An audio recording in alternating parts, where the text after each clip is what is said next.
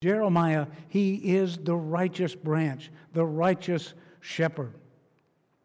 We're going to finish the last two pre exile prophets. And, and really, I, I use the word pre exile uh, because it can almost be exile prophets because part of Israel, part of Judah, has already gone into captivity, Babylonian captivity, as they conclude their uh, prophecy. Jeremiah and, and Joel are the two of the last of the pre exile.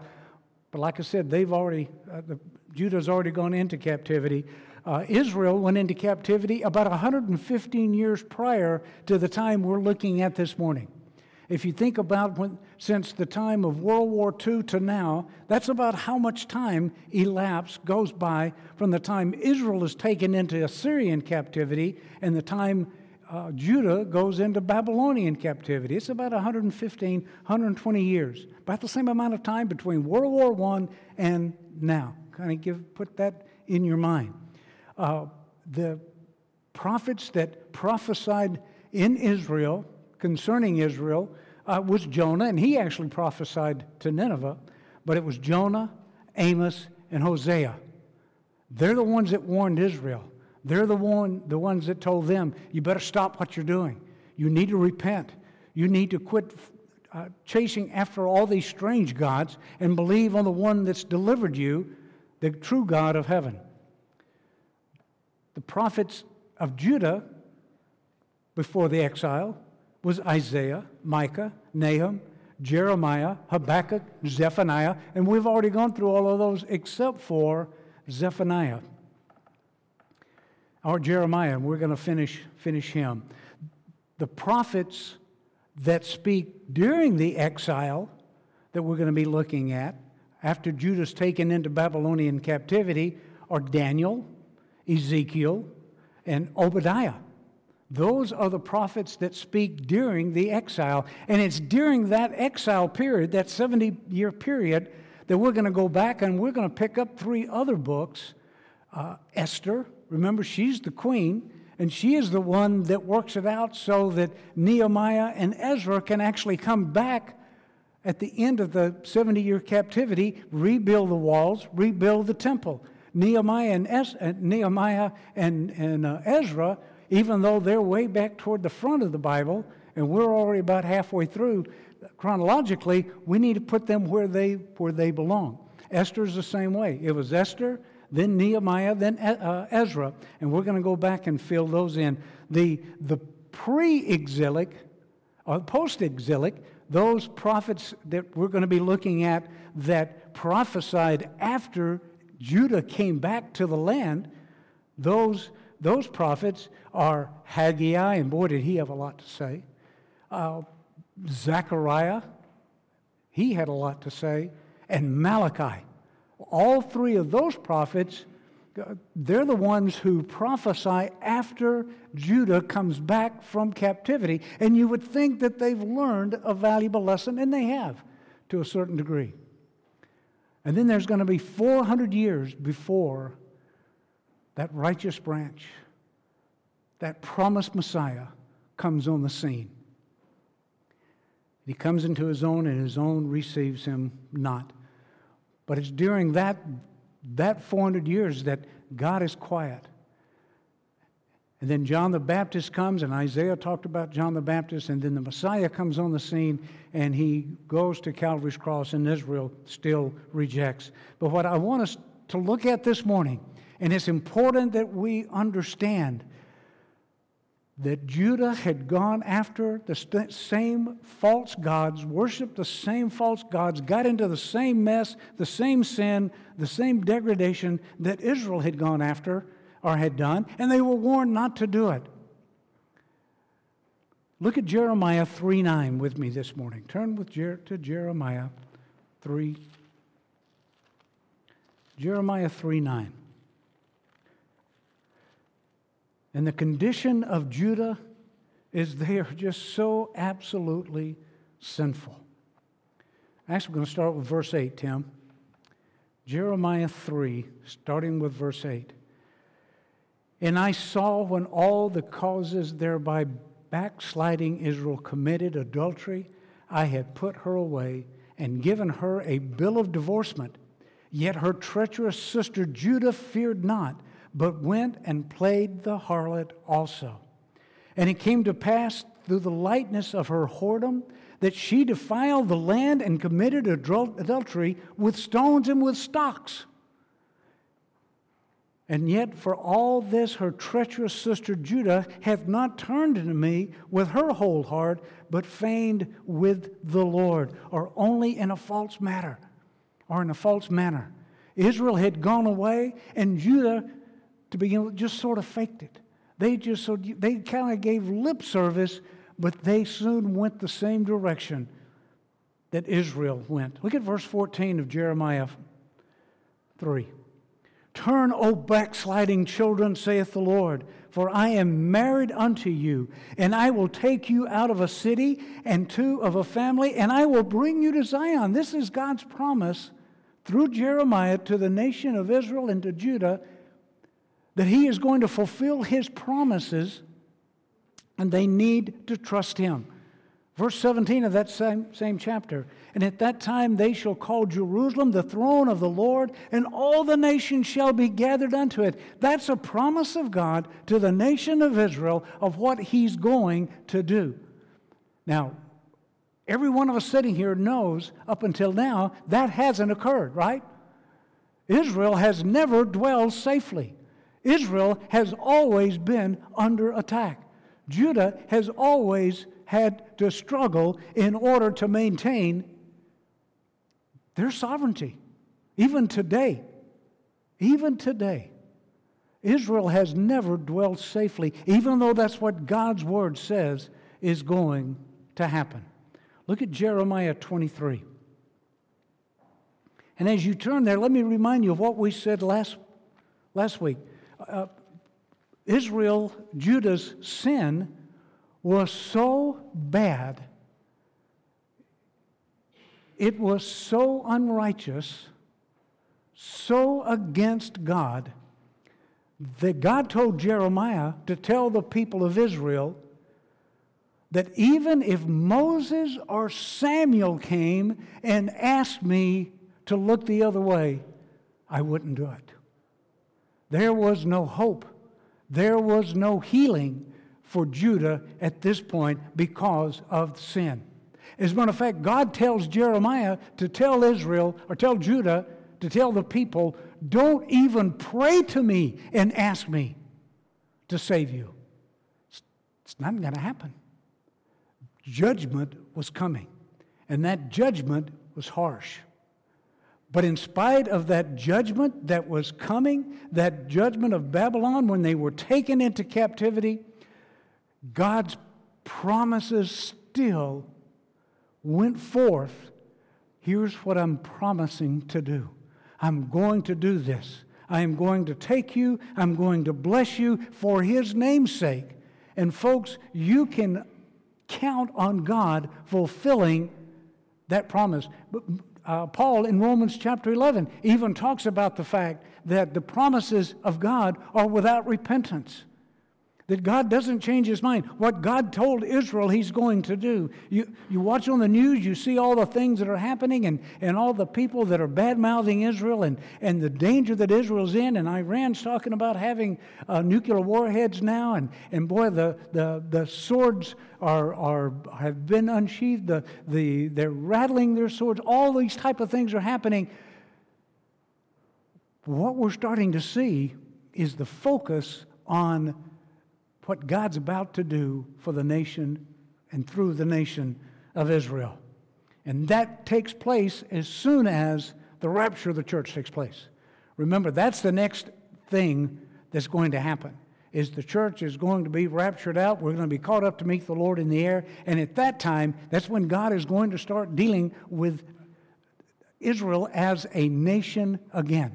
And I keep saying, and I want to get this through everybody's head to make sure we understand the church is not spiritual Israel. All those promises and those warnings that went to Israel and to Judah, they have nothing to do with the church, the body of Christ. In the Old Testament and in the Gospels, God dealt with Israel as a nation Today, he's dealing with the church, the body of Christ. In the Old Testament, the prophets, he chose, he elected to use Israel as a nation. His blessings, his testimony, all that he did was through the nation of Israel.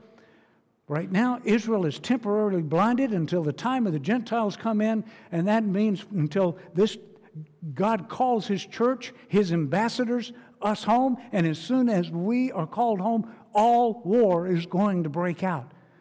It's coming. It has to come in order for God's word to be fulfilled. Look at Jeremiah chapter 23.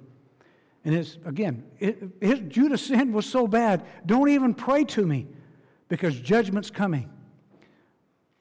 But this is also what he does. This is also what he says. Look at Jeremiah 23. Verse 1, he starts talking to the pastors to the shepherds, to the religious leaders of Israel, to the spiritual leaders, because they were not doing their job. Woe be unto the pastors that destroy and scatter the sheep of my pasture, saith the Lord. Therefore, thus saith the Lord God of Israel against the pastors that feed my people, You have scattered my flock, you have driven them away and have not visited them. Behold, I will visit upon you the evil of your doing, saith the Lord. See, they're the ones that were supposed to be telling the people to serve the true and living God. But they're the ones that were encouraging them to go a whoring after those strange gods. They were the ones that were embracing all of the, the filth and, and, and sin that was involved in all of those strange gods. Verse 4 And I will set up shepherds over them, which shall feed them, and they shall fear no more, nor be dismayed. Neither shall they be lacking, saith the Lord. Behold, the days come, saith the Lord, that I will raise unto David a righteous branch. And a king shall reign and prosper, and shall execute judgment and justice in the earth. And in his days, and by the way, who is this king? Who's going to sit on his throne from Jerusalem and rule and reign? It's the Lord Jesus Christ. Has that ever happened? No. Is it going to happen? You betcha. It is coming. It's going to happen. Now, people may say, Ah, you've been saying that for so many years. Where's the sign of his coming? Folks, they're about to eat their own words. It's about to happen. I am convinced of it. Behold, the days come, saith the Lord, that I will raise unto David a righteous branch, and a king shall reign and prosper, and shall execute judgment and justice in the earth. In his days Judah shall be saved, and Israel shall dwell safely, and this is the name whereby he shall be called the Lord our righteousness. Who is the God, who is the Lord Jesus Christ in Jeremiah? He is the Lord our righteousness. Course, we talked last week that from Genesis to Revelation, if you want to find label Christ of the book, if you want to find the Messiah of the book, he is the wrath bearer all the way through. Genesis, all the way through, he is wrath bearer. He's the one who pays, pays it all. But look at Jeremiah 29. Oh, well, I'm sorry, verse 8.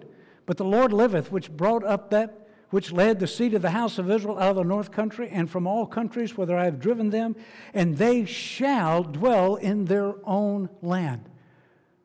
Uh, and they dwell peacefully. Has Israel ever dwelled peacefully in their own land? No. Will they? Yes. Look at Jeremiah 29. And there are so many other scriptures, but since we have a limited amount of time. Jeremiah 29, this is Jeremiah's first letter to the exiles. The first group have been taken into Babylonian captivity by Nebuchadnezzar.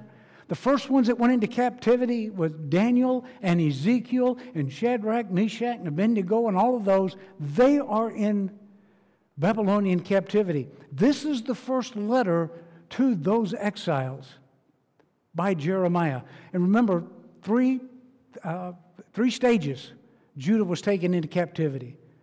Three different stages. And the last stage, it was pretty horrible because they kept rebelling.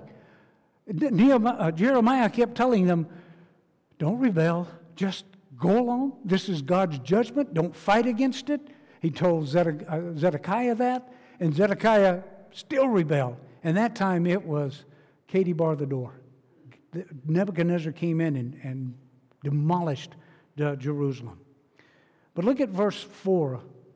Well, first 1, Jeremiah 29. Now, these are the words of the letter that Jeremiah the prophet sent from Jerusalem unto the residue of the elders which were carried away captives. Drop down to verse 4. Thus saith the Lord of hosts, the God of Israel, unto all that are carried away captives, whom I have caused to be carried away from Jerusalem unto Babylon Build your houses, dwell in them, plant gardens, and eat the fruit of them. Take you wives and beget sons and daughters, and take wives for your sons, and give your daughters to husbands, that they may bear sons and daughters, that you may be increased there and not diminished. Verse 10 For thus saith the Lord, that after seventy years be accomplished at Babylon, I will visit you and perform my good word toward you, and causing you to return to this place. Can't tell you how often this verse is misquoted, but that's okay. You kind of get the gist here. Who, who is Jeremiah, oh, actually, the Lord talking to in this chapter? Those exiles, the nation of Israel. For I know the thoughts that I think toward you, saith the Lord. Thoughts of peace and not of evil, to give you an expected end. That expected end is what God had promised to Israel, to Judah, to carry out, to make them a nation of priests to make them a testimony of who the true and living God is. What he said he was going to do, folks, he's going to do. Then shall you call upon me, and you shall go and pray unto me, and I will hearken unto you. And you shall seek me and find me when you shall search for me with all your heart, and I will be found of you. That was God's promise to this remnant that's going over into, into Babylonian uh, captivity. Look at Jeremiah 31. Jeremiah 31 talks about Israel is going to be restored. Look at verse 16. Thus saith the Lord, refrain thy voice from weeping and thy eyes from tears, for thy work shall be rewarded, saith the Lord, and they shall come again from the land of the enemy.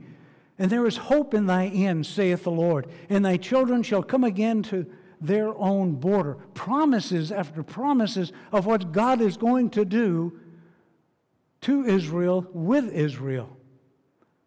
Jeremiah 31, verse 31. These are all promises of God to the nation of Israel, Judah, concerning what He's going to do. Even after their sin, even after their filthy abominations, even after all that they did to aggravate God, to cause God to be angry, these are God's promises to that nation. And you know how He can make, make these promises? Because of the one that was going to be delivered for our sins and raised again for our justification. The reason that Jeremiah can tell Judah, here's what God is going to do based on the finished work of the one who was a shepherd uh, or was a sheep slaughtered for the sins of his people. That, that's what's going on here. This is going to happen because of who is coming and the sacrifice that he's going to pay, the debt he's going to pay for. How are these promises going to be realized? They're going to be realized because of the one who became sin for us. Even though he knew no sin, that we might be made the righteousness of God in him. What a Savior. What a payment was made. When you examine and you see the depth of their, their sin and their rebellion and their wickedness, kind of reminds you of people today, doesn't it? And turning away from God and, and mocking God and, and being skeptical, skeptical of the, of the Word of God and not even believing the Word of God. And actually putting themselves in the position of God.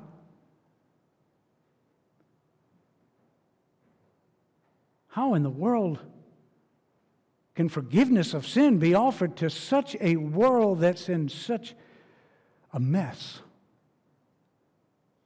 Through the cross of Calvary, through what was accomplished there. But anyway, verse 31, chapter 31. Behold, the days come, saith the Lord, that I will make a new covenant with the house of Israel and with the house of Judah. On what basis? Whose death? See, you got to see the work of Christ Jesus in all of this. Not according to the covenant that I made with their fathers in the day that I took them by the hand to bring them out of the land of Egypt, which my covenant they broke although I was a husband unto them, saith the Lord. But this shall be the covenant that I will make with the house of Israel after those days, saith the Lord. I will put my law in their inward parts and write it in their hearts, and I will be their God, and they shall be my people. They're not going to teach any man anymore saying, Do you know the Lord? They're all going to know me. That's what he says in verse 34. For I will forgive their iniquity, and I will remember their sin no more. On what basis? Calvary covers it all. Calvary covers it all. Whether it be under the kingdom program or in this dispensation grace of God, it is based on the complete and finished work of Christ, payment in full, that God can offer salvation to fallen man. What a plan of salvation. Look at 32 verse 30, 30 start with verse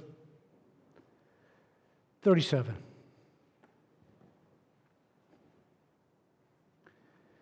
Behold, I will gather them out of all countries, whither I have driven them in my anger and in my fury and in great wrath, and I will bring them again to this place, and I will cause them to dwell safely.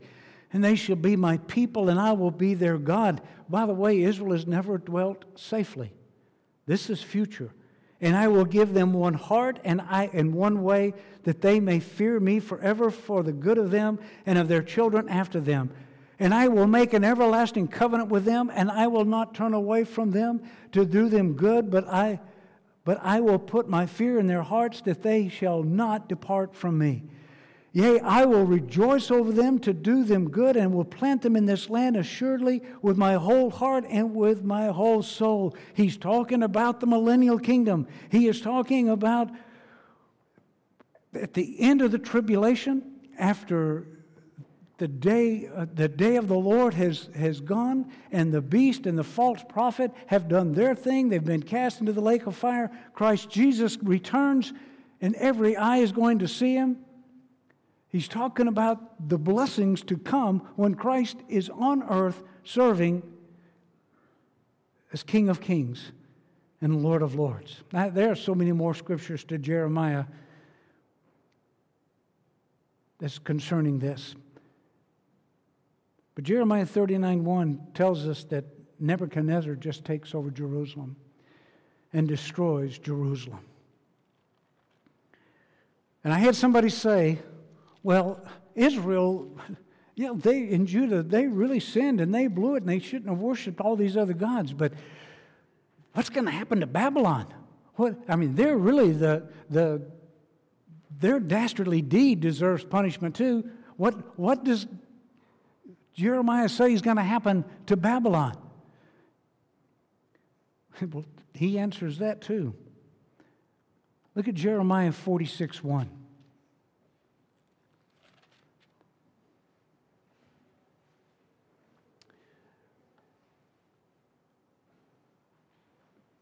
46 1, the word of the Lord which came to Jeremiah the prophet concerning the Gentiles, and that's all the nations that are going to come against Jerusalem. Drop down to verse 10. For this is a day of the Lord God our, of hosts, a day of vengeance, that he may avenge him of his adversaries. And the sword shall devour, it shall be satiated and made drunk with their blood. For the Lord God of hosts hath a sacrifice in the north country by the river Euphrates. You look at chapter 50. I, I, I, encourage you to look at chapter 50. Verse 4 In those days, and at that time, saith the Lord, the children of Israel shall come, and they and the children of Judah together, going and weeping, they shall go and seek the Lord their God. Verse 8 Remove out of the midst of Babylon and go forth out of the land of the Chaldeans and be as the goats before the flocks. For lo, I will raise and cause to come up against Babylon assembly of great nations. Verse 13 of chapter uh, 50.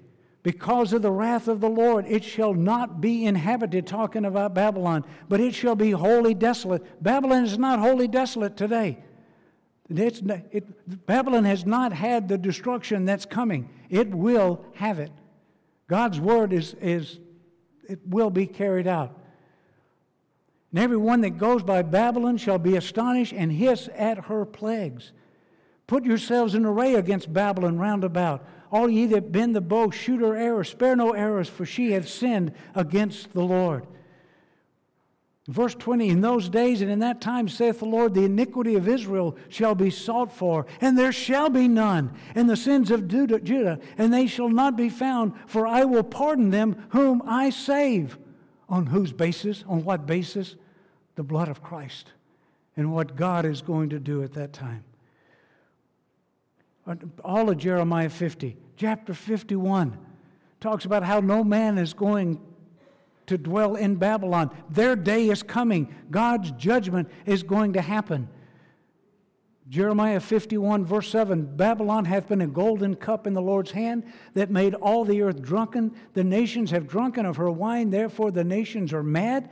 Babylon suddenly is fallen and destroyed. You go to Revelation 18:8, 8, it brings all this together, showing that God is going to bring about his plan, his purposes. And as I say that, I'll say this.